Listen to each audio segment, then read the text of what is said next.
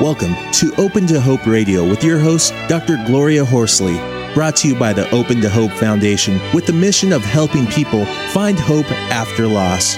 This show has been edited for your convenience. Now, Open to Hope Radio.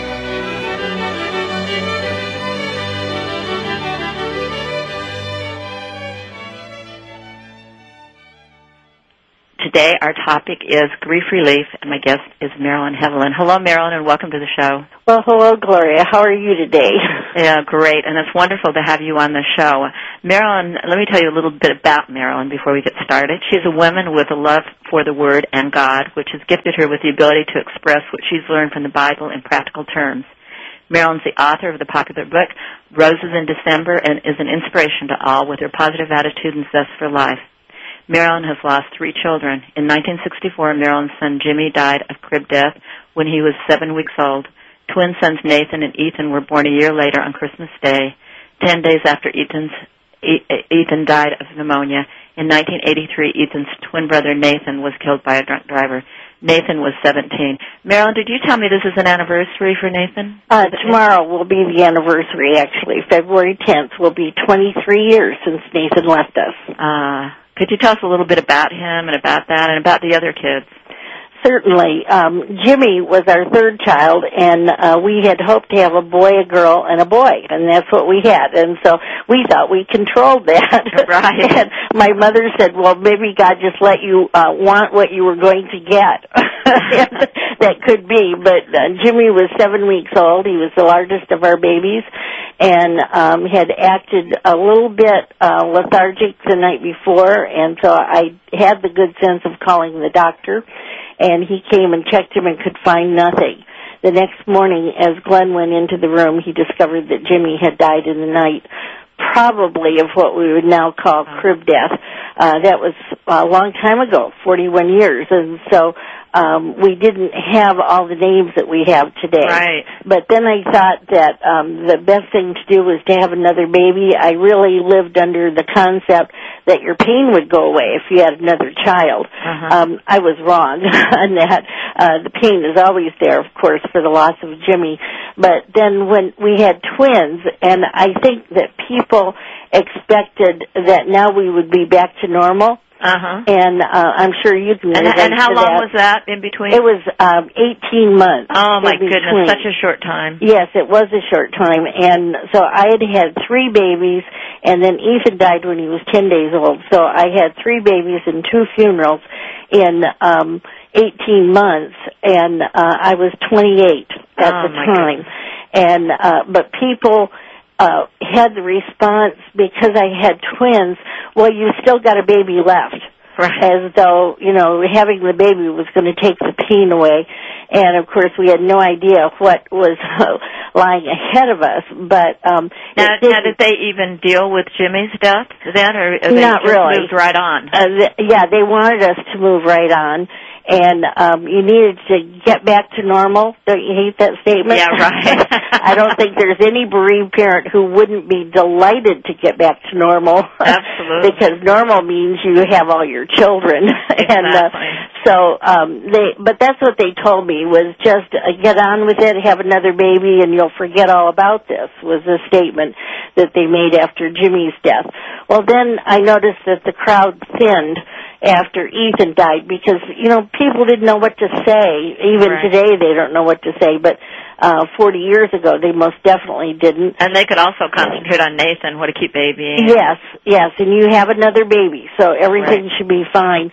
And Nathan uh, was a delightful child and grew to the age of 17, was on his way home from basketball game at a Christian high school when a drunk driver crossed the yellow line on a two-lane city road going 65 miles an hour and hit Nathan's uh, car head on, and within an instant, Nathan was gone. Wow, yes. And so we had to face it all over again. And uh, obviously, I, I know that parents will understand that um, since he died on the 10th, I can tell you what I was doing 40 years ago on those days because it's like they're frozen in time.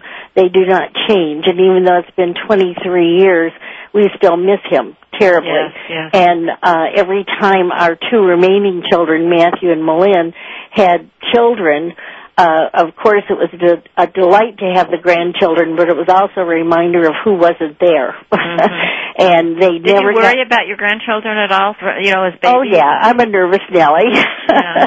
it's probably just as well that I don't live close to any of them. I have um, three uh, teenagers now driving as Ah, yeah. grandchildren, and I told my son I thought that they should just lock us all up and let the kids go on their own. And you know, when they got past this stage, maybe we'd make it if we just left them alone. Right. Uh, And I, would think with the tiny babies, you would have been nervous too. Well, I was. Um, I I tried very hard not to say anything to the kids, but the minute I noticed that their hands might be a little blue, or I checked on them and couldn't tell if they were breathing, Mhm. um, I became very nervous. And I think the only thing that saved us is the fact that I did I did not have the good fortune of being able to live close to any of my grandchildren when they were little, and so it's probably just as well that I didn't um, because the kids still liked me. And that probably came from the fact that I wasn't around too much. and uh, because I know that at home I worried a great deal. Uh-huh. And when uh when any of the teenagers are late or I know they're driving in bad weather, I have a very difficult time. And so I have begun to realize that it's a blessing for those children that Grammy isn't real close. now, one of the things in reading your book, and I want to get into that, Roses in December. It's a wonderful book and and, and a very healing book. But one of the things that I noticed in there, I was so fascinated with, is the ambivalence of. I know you're a Christian woman and and very close to God, and have found a lot of comfort in that. But you've also been angry. You better believe it. Really angry. well, you know, I think uh, probably I allowed that in my own mind because I was close to God, and I knew that He knew me, whether um, people around me knew me or not. And they got very nervous when I had any anger, and yet in the Scripture it says, "Be angry and sin not." And I think that. Uh, what that's saying is it's all right to be ticked off. Just watch what you do. I love your anger because it, you, you know, I want to tell those people about there. If if you have a belief in God, and if that's one of your touchstones that you have, God can take it. Absolutely. And he knows us better than anyone else, and that's my personal thinking on this situation. But I discovered that while my friends got nervous, God didn't. And Could he- you talk a little bit about how angry you were after the accident at the families that were Christian families? I thought that was so good also. Well- and I know you didn't, I'm sure you didn't say a whole lot to them, but No. you were frustrated because they wouldn't settle. Absolutely. Um, the three families that, uh, whose children were in the car, the children all survived. None of them were in the hospital more than about a week and a half, I think. Um, but right away, we began to realize that they were much more interested in how much insurance did the Heavlins have. And then when they found out we had a great deal, um, because my father was an insurance agent in Michigan and had advised us. He couldn't write a policy for us, but he had advised us very well, so we were well protected. But then the families began to realize that maybe they could get a portion of that. And um, it became very difficult because I wanted to say to them, um, you've still got your kids, you know, and I don't. And it became a long drawn out event because they uh, would not provide information that they needed to for the insurance. And it, uh, for me, uh, uh, someone who wants things to be just and fair, there was no justice and no fairness in that situation. Right. And and let me say for our audience, Nathan was driving and Yes. you said at the time that you hoped you prayed to God that it wasn't his fault and indeed it wasn't. Absolutely. And, you know, And he was hit head on by a driver. He was hit on, uh, head on, and um, uh, I guess that's a strange prayer, but I think it's a mother's prayer. Um, you know, I kept thinking if somebody else dies in that car, I don't think Nathan can deal with it. And so I, that was the prayer that I prayed was just don't let it be his fault. And it wasn't. And that was a great relief to me. But I thought that would take away any adversarial situations we might be in, and I was wrong. Absolutely. So let our audience know if if it was your family members. You know, I don't want to say fault. If if there was the accident, looks like you know that it was an error of judgment Yes. on their part. Let's say error of judgment. It still doesn't make it great. It, No. knowing that it wasn't their No. error, it doesn't it doesn't clear it up. it's still I wanted him to be totally exonerated and I wanted us to be totally exonerated. And that was very difficult and you are right in the fact that I said very little to the families. Now, um if my husband would would were here he would say, "But you said a lot to me." and I did. I was very upset because my personality is one that wants things to be correct and just and fair and there was nothing in this um, that was just and fair as far as the insurance situation, and then also the uh, manslaughter trial. The man was um, uh, he had a plea bargain, uh, walked away with most of the charges being dropped, got three years probation and two hundred hours community service, and that was the price of a Nathan Heavlin. Wow. Well, and, they, that's and you not didn't even get to testify. Yeah. or even say anything, which which is very difficult. Yeah, I and I know that people that know me would find it hard to believe that I didn't say anything, but I really didn't, except to my husband. And poor guy, I think he was wanting to just walk out. I wanted to read a couple of emails. I get some just wonderful emails from the people who listen to the show. okay. Um, this is uh, one from Howard, and he says, "Hi, Gloria. Um, it's- been about two weeks since your archives have been updated, um, Mhm. uh, and she uh, he accesses them through um, the uh, www.compassionatefriends.org website, so you can get our archives through there." And uh, the, Howard says that he looks forward to listening to the replays of your shows every night. I find them very comforting. I especially enjoyed your con- enjoyed your conversation for when sadness becomes depression. Keep up the great work. Your radio show is a lifesaver to a grieved parent like myself who's lost his way in life now that my daughter is dead. My email should be easy for everyone to remember. It is roses in December, all one word, roses in December with the number one, roses in December one at AOL dot com. I think as far as the two younger ones, as I look back, Gloria, I I think that I was so busy raising the three remaining children that I didn't really allow myself to grieve. And while Glenn and I, at the time Jimmy died, had only been married seven years at that time, or actually when the twins died, the when Ethan died, we'd been married seven years. And um I think any problems we had, we blamed on being, being newlyweds. Mm-hmm. And it took me a long time, uh, really after Nathan died in 1983, before I realized that I had not actually grieved for Jimmy and Ethan. I had just put that on the back burner and I kept going. and I think my husband did the same thing. And so I can't say that we specifically had a lot of problems. We did have some um certainly difficult times, but it didn't dawn on us that it was because of grief. Mm-hmm. And now I have to look back and try to figure that out and I'm not really sure. And there weren't really any support groups to help you with Oh that. no, there was nothing. And as a Christian, it was never acceptable for you to get any counseling, and at, not at that time, Mhm. and not back in the '60s. And uh, so I, I didn't even try to get any professional help, and wasn't sure that I needed it. Now I look back and think, oh my gosh, did I ever need it?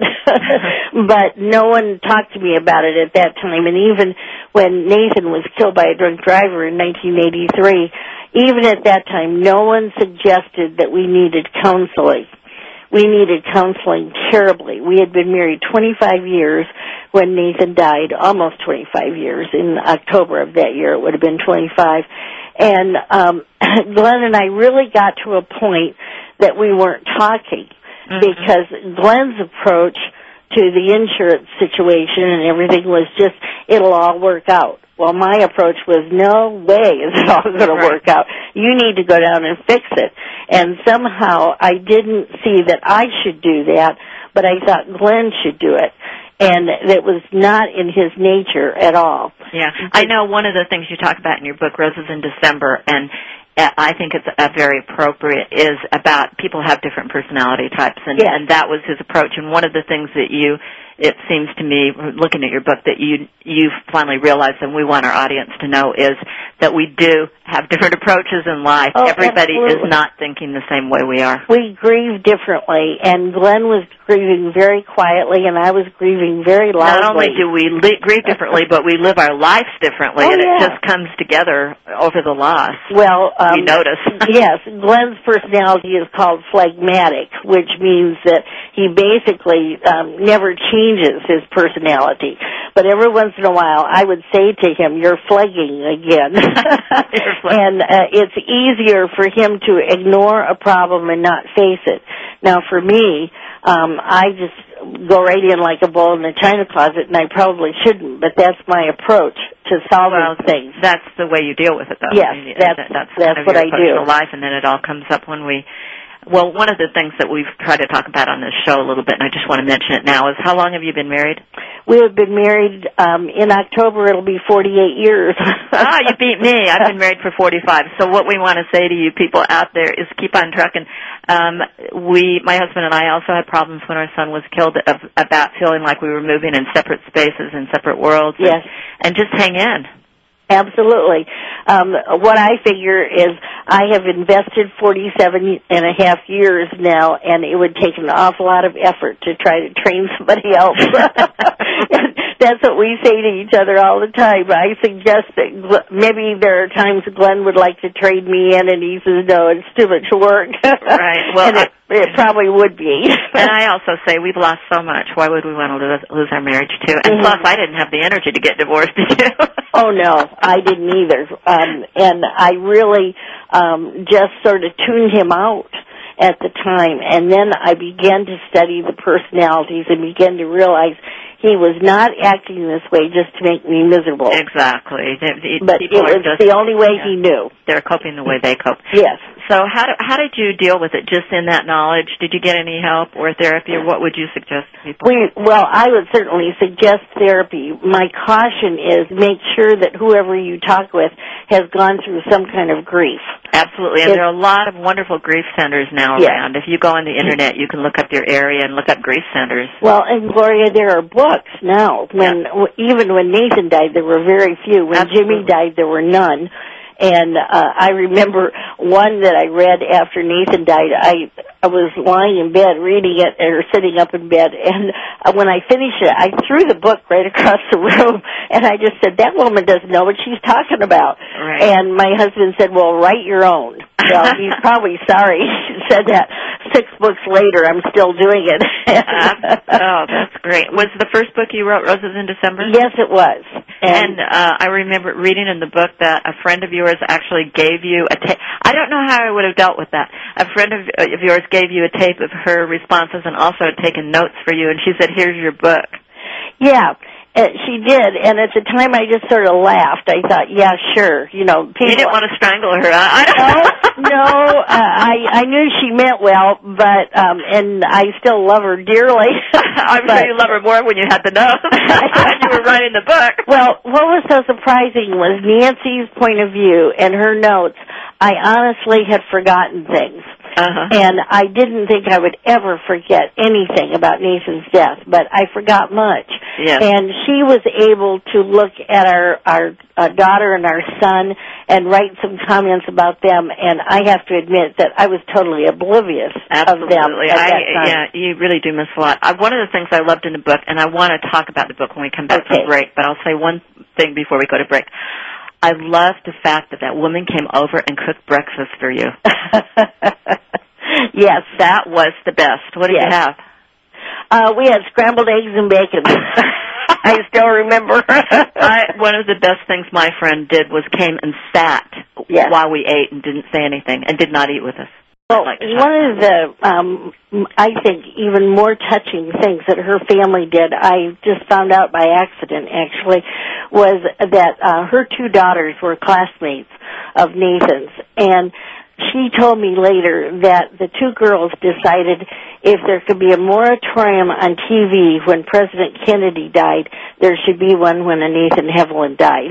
Ah. and so they shut their TV off for two weeks. oh. and did not turn it on in memory of Nathan. Now, I think the neatest thing about that is that I found out about it because, um, you know, it it would have meant a lot to them, but it didn't mean near as much to me until I heard what they had done, and it told me that Nathan was very important to them. And another lady uh, from the church that we were involved with at that time did not know me, but she came to the door and she just said, I'm here for whatever I can do. Well, what she did that morning for us was press Nathan's clothes to get ready to take to the funeral home. I could not Uh-huh. have done that. No. and I still can see her standing there doing that. And I think what a beautiful gift that she gave and it's a very simple thing. And that's what I try to get across to people is you don't have to do anything fancy, but your presence there means so much. It says that Nathan mattered and that we matter to them. And I was just so grateful for the people that just arrived. And I realized that um, we probably had a very unusual situation in the fact that we had been at one church for 15 years, had just moved to another church, and they were both large congregations. And then my son Matthew and I both taught at the school where Nathan yeah. attended. And so um, Which was there- hard as well as wonderful. wasn't it was hard, yes. Um, uh, strong reminders all the time, Right. but it gave us such a strong community Right. to be involved with That us. knew him. Yes. And um I remember one of the girls who was in the accident. Um I I stayed friends with the kids through all of this and one of the girls I saw at a grocery store and she said, "How are you doing?" And I said, "I just wish that somebody would just mess up his room the way it used to be." and about an hour later, she came to the door and she just said, "I came to mess up her room." and I thought, what a sweet thing, you know, that she understood. I mean, how many people have 17 year old boys that keep their room perfectly neat? Yes. Never happens. Absolutely, that's so sweet. Well, uh, I just want to say one of the very special things that our guest, that uh, people that listening to the show might consider doing is one of my sponsors is the libraryoflife.org. Mhm. And it's a wonderful um, website that you can put on. It's on the internet forever. For $50, you can create a website. And I created one for a friend of mine who died. I created it in literally 15 minutes, and everyone was able to log on. And we had 250 people who made comments on the website that later on went to the family. oh, neat. So it's really a, a wonderful thing. It's not only a sponsor for me for the show, but it's something I really truly believe is a, a wonderful contribution. It's so a uh, tribute. yeah, if you would like to go on there and do a tribute website, uh, and you can also do a celebration website. mm-hmm. Um, it's libraryoflife.org. Well, Marilyn, I wanted to talk to you a little bit about your book, Roses in December. Yes. And and was that your first? It was my first, and I never dreamed there would be a first. but my husband sort of challenged me to write your own, and so I did.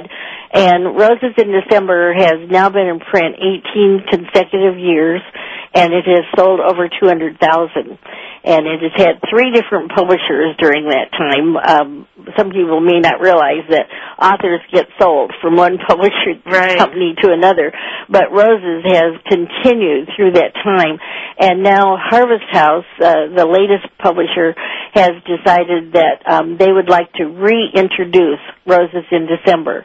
So in April of next year, there will uh, this year actually, I don't know where I am, let alone what date it is, but April of this year, um, a new uh, a new cover will be on the book and um I Oh, haven't really? really changed the book itself as far as except to update it and make it Uh-huh. a little more current. But they did ask me to write two chapters in the appendices, one on um losing a loved one by suicide and another losing a, a loved one by AIDS. Uh huh. And so I wrote both of those chapters, and I know that there's not much writing on that, and uh, so I felt it was very important that those two topics be covered, and they will be in this new book. That's great. Now, how, now tell our audience a little bit about the roses. Let me say something about the book. Roses in December, the way um, uh, Marilyn has organized it. it is very lovely. She has roses of preparation, sorrow, comfort, forgiveness. So all the different things that you friendship, understanding, innocence, hope, unique tenderness, and farewells, and roses of victory. So you can actually kind of read. Um, you can drop into the book and Yes. read a chapter. If you're feeling like you need forgiveness today, or or thinking about it, you can drop into that. Or uh, if you want to think about friendship, whatever, Mhm. yeah. Yeah. Um, and I would encourage people too. Quite often they get that book quite early, and um, it's a very truthful book, but also a very emotional book because I tell of the death of my three children. And so, if reading that story is too difficult for you, um, skip about two or three chapters, and then I get very practical, and I just um, share the things that have helped me. And now I'm not saying that you won't cry, but it will be different than the first three chapters. And uh, so, um, go ahead and read them later. Yeah, and, and if you're, you know, if it's a holiday around Christmas or something, you can go to page 57 and read about Christmas and and the fact that uh, Marilyn talks about um, that you may need to establish some new traditions. And four years after Nathan's dead, she did uh, death, she did uh, establish some new ones. But let me say one thing, uh, Marilyn, and Mhm. and I think you'll agree with this. We're at different places in our life. That first year, for you folks that are out there, Marilyn and I know how hard it is. It is very hard. And I think that um, that's why I tell people just give yourself time. In the first year, there should be no expectations. Um, the goal should be to live through it. Absolutely. And after that, then you can just do whatever you're comfortable with. But when you were talking about tributes and so on, one of the things I have learned to do, Gloria, is every year um, I keep track in the back of my prayer journal the people who have passed away, not just children, but anyone who has died that year that was a friend. And uh, then at the end of the year, I make a special ornament with that person's picture in it and send it to the family and I I always get thank you notes for those, Ah. and because it's such a nice tribute. And I received a thank you note just this week from someone who said, um, "Phil will always be with me on the tree, even at Christmas time." Uh, And I thought, you know, that's something that you can do and let them know how much you care. Yeah, that is is a very sweet idea. Um, could you talk, say a little bit about um, your faith and uh, has has the death of your children over the years has your faith changed? Well, I'm sure it has. Um, I think that um, I feel in many ways that I lost my innocence when my children died, and um, uh, unfortunately, people who tend to be um, involved in uh, Christianity or any other strong faith um, have the feeling that as long as I'm good at this, nothing bad will happen. Mhm. And um, I wanted to buy into that concept too. I've never been able to find that verse in the Bible. However, I keep hunting for it. I think it should be there, and it just seems that there should be some kind of merit for living a good life. but um, unfortunately, we live in this world, and so I realize not only could one child die, but unfortunately, it could happen again. And I never, ever imagined that would happen to me. And so my faith perhaps is different. I, I see it that the blinders are off Mhm. and I do not blame God for these things. He and I um, are on a good relationship, and I intend it to stay that way. But there's still times that I just say, "What were you thinking?" and I've discovered that um, you know God doesn't zap me. Now my Christian friends get nervous, but he doesn't. And I think um, basically there's a little quote that I have that I give in one of my seminars. Basically, the idea of whatever your faith is, hang on to it. Mhm. and uh, you know, yell at it, holler at it, do whatever you need to, but hang on to it. And you may have to go back to it too. You may Yeah. want to look at the faith of your childhood. Yes, and um, some people do, and I've certainly had to re-examine my faith as to, um, you know, what was it based on? and uh, one time when I was giving a seminar on my faith, a help or a hassle, I tell people that my faith was a help, my Christian friends were a hassle, and that is true. But someone asked me the question that you asked: Is your faith the same as it was? And my son was standing in the back of the room, and Matthew has done some seminars for Compassionate Friends as well. And I said, "Well, what do you think, Matt?" And he said, "Oh, mom, we pray for you every day." well, on that note, Marilyn, we need to take a break, okay. our final break, and uh, we're coming up on our final break. And I'm your host, Dr. Gloria Horsley, and please stay tuned to hear more about grief relief, how we help others, ourselves, and others through grief with my guest, Marilyn Heavlin. Marilyn's the author of the popular book Roses in December. She's lost three children, and she has a great attitude and zest, and is very helpful. Please join us um, on our show um, by emailing me because our line's down at jchorsley at aol.com.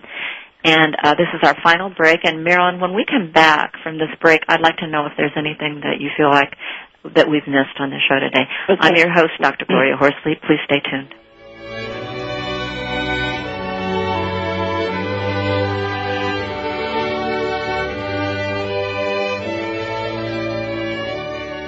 The Compassionate Friends Self-Help Bereavement Support Organization has nearly 600 chapters in the United States, offering friendship, understanding, and hope to families that have experienced the death of a child, no matter the age or cause. If your family has suffered this tragic loss, there is no reason for you to walk this difficult journey alone. Many who have had a child die have learned how helpful it is to be able to talk or just listen in a group setting with those who truly understand the pain of losing a child. To locate a chapter near you or to receive a free comprehensive bereavement packet, including a copy of the Compassionate Friends National Magazine, We Need Not Walk Alone, call toll free 877-969-0010. You are also invited to visit the TCF National website at compassionatefriends.org.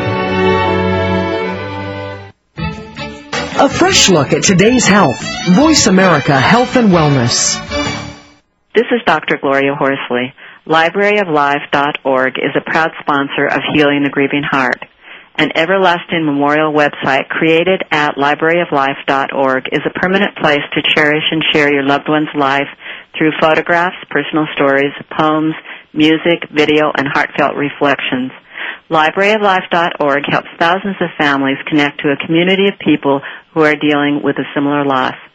I too have created a beautiful website for my son Scott and know that the process is simple and can be tremendously healing.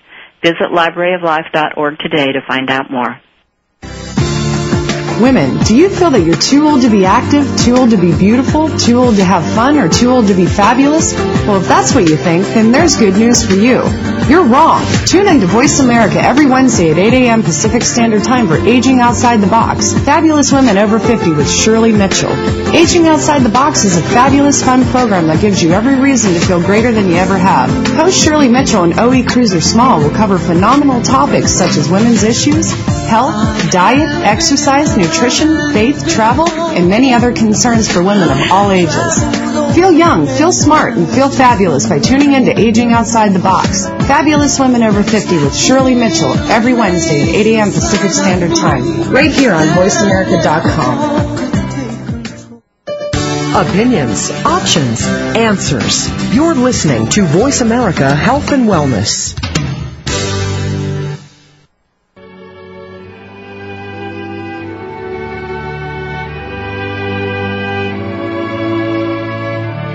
We now rejoin Dr. Gloria on Healing the Grieving Heart, a show of hope and renewal for those who suffer the loss of a child.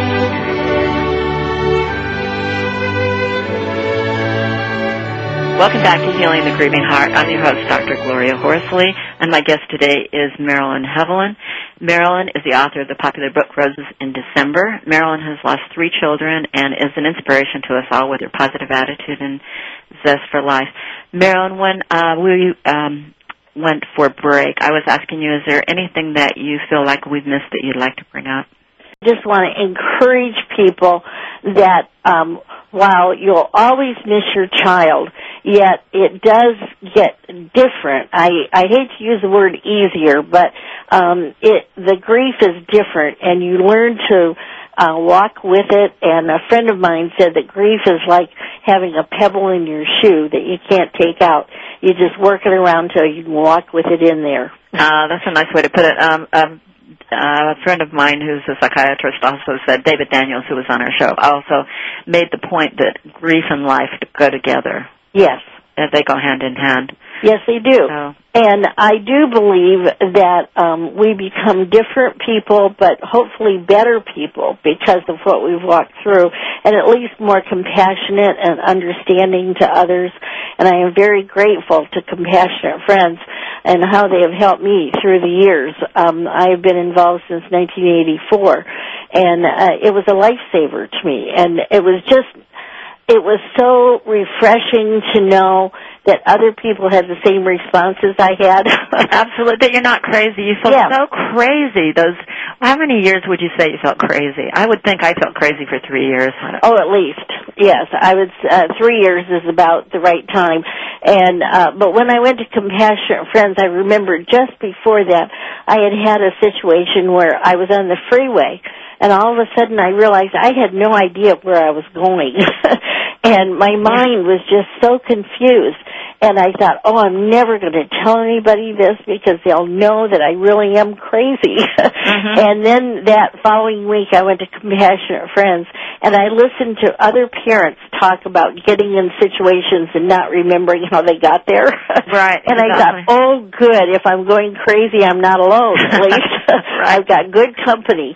Well, and it- I, yeah. I think that's very important. And then I would like people to understand that while there are times certainly that I can enjoy life and I can laugh, yet I was sharing with you at the break of how yesterday my husband and I had um, the privilege of attending the movie The End of the Spear, which talks about the death of the five men who were killed by the Auca Indians. Mhm. And They were missionaries, right? Yes, they were Uh-huh. missionaries, and that movie has meant so much to me because I knew the story of Nate Saint, who was the pilot, and that is who our son Nathan was named for. Oh my goodness. And um, even though I never had the privilege of knowing him personally, I became personal friends with his daughter and with his wife. And uh, watching that movie where it ended up that these men were killed, I just sat there and sobbed. And you know, I just thought, hey, it's okay. and my friend sat next to me and I said, where's the Kleenex? And she said, I'd share mine, but it's a mess. because we were both just sobbing through this. And you see, I'm allowing myself to share that pain that I probably wouldn't have given my permission, myself permission to do. well, you may not have felt it was safe, but Yeah. now you know what you can live through, I know it's perfectly okay, and I'm not going to fall into a million pieces. and you'll be able to come back from it. Right. And I just tell people when we cry, what we have to do in an audience is just blow our noses together and go on. and also, you need to early on. You need to give yourself permission to get up and leave. Absolutely. You oh, don't have to stay anywhere. have you ever noticed that I have uh, I have a theory that at churches and any public place that bereaved parents sit on the aisle. Hmm and the reason we sit on the aisle is we never know when we're going to have to run. And so it's safe. And when i when i've been speaking across the country and i knew that there was a bereaved parent coming i honestly just checked the aisles right. and pretty soon i could find her and she was always sitting on the aisle because she'd say i didn't know if i was going to cry when i heard you Absolutely, and you can even stand up at the back or whatever you have to have to do. Oh, And- sure. And I always say to people, uh, please uh, let your uh, children, school teachers, give them permission to ask your school teachers to give your children permission to leave the class if they need to. Oh, absolutely. One of the things that I have found uh, with my faith is quite often people think that if you're a strong Christian, you shouldn't show a lot of emotion. And my response to that is poppycock. It, it does. That's not true. But I found that the students at the school were not allowed to grieve, and I was I was their counselor, but I was so involved in my own situation, I was not helping them very much. And it happens now that one of the girls that was a close friend to Nathan is now my daughter-in-law. Ah, and a wonderful blessing. But she shared with me how people would reprove any of the girls if they started to cry. And I just felt so bad because, you know, it's so important and it's healthy to get that out. Absolutely. And it's perfectly okay. Just carry lots of Kleenex. And I remember one time when I was speaking at Compassionate Friends National Conference, I asked if there were any questions, and one mama sat up in the front and she says, "Do you know where I can find waterproof mascara?" and I thought, "Oh, that is a national question." Absolutely. and I said, "Well, what I did is I just didn't wear makeup for about three years, and I just gave up on it." Oh, And, that's uh, great, Marilyn. Well, it's time for us to close our show today. Oh. I want to thank you so much for being honest. It's been so fabulous.